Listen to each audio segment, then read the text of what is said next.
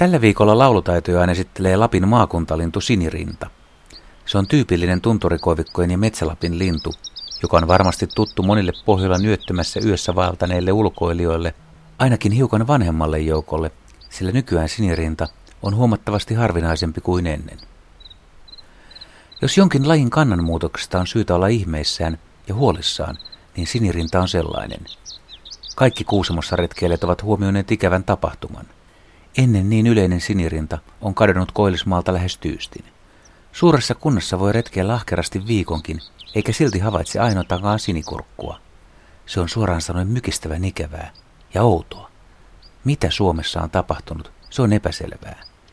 Ihmetystä lisää se, että Euroopan kannoissa ja Venäjän sinirinnoilla kuulemma menee kohtalaisen hyvin. Suomen lintuatlaksen mukaan sinirintojen pesimäkannat ovat pudonneet nopeasti ainakin 50 prosenttia, ja kun kanta putoaa reilusti, niin reuna-alueelta laji voi kadota kokonaan, ja Kuusamo on ollut sinirintojen eteläistä reunaa. Onko Suomen sinirintojen pesimäympäristössä tapahtunut muutoksia?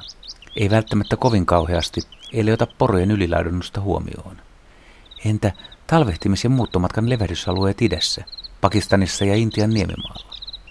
Siellä kosteikkojen ja metsämaiden muokkaus pelloiksi, eli elinympäristöjen tuhoaminen, on voimallista, eli osa syy piilee ehkä siellä. Ilmaston lämpeäminen voi olla myös yksi tekijä, milloin hyönteiset kuoriutuvat, milloin pensaat alkavat vehreytyä. Sitä, mitkä lait kilpailisivat sinirinnan kanssa, en osaa sanoa. Kysymyksiä on paljon.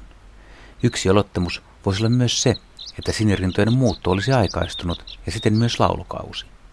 Lintutakseeräät kuitenkin tahkovat Lapin perukoilla edelleen samalla aikataululla kuin 1980-luvulla. Ovatko he liikkeelle myöhässä?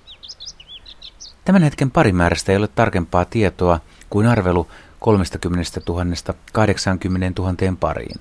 Suuri vaihteluväli kertonee siitä, että vuosittainen vaihtelu voi olla melkoista, mutta pahinta on se, että suunta kaikista huolimatta tuntuu olevan alaspäin.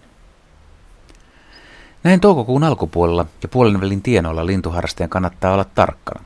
Sinirinnan päämuutto on juuri nyt ja lain voi nähdä ihan hyvin Etelä-Suomessakin, jopa ulkomeren saarilla. Usein ne linnut, jotka Suomeen saapuvat, tulevat mukavissa ryppäissä.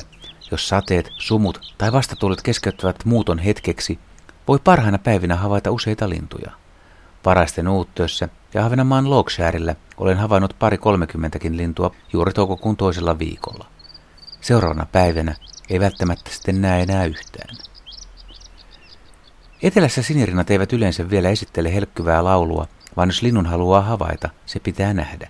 Naaras voi olla vaikea, mutta korea, siniasuinen koiras kiinnittää kyllä helposti huomioon.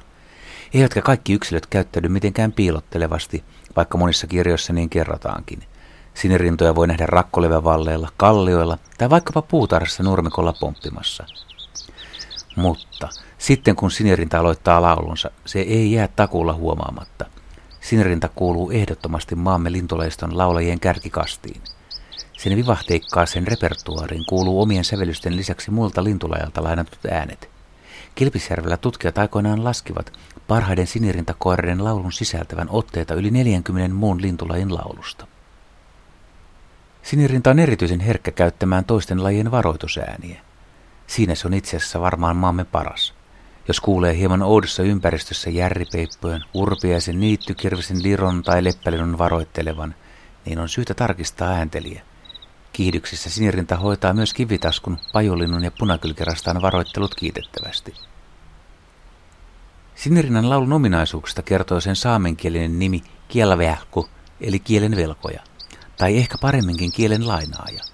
Sinirinnan laulua kuvaavat myös saamenkieliset nimitykset pielotsikas, tiukulintu tai kuohtikielat, satakielinen. Kansanomaisilla nimillä sinirintaa on kutsuttu enontekijällä ja sodankylässä kellolinnuksi.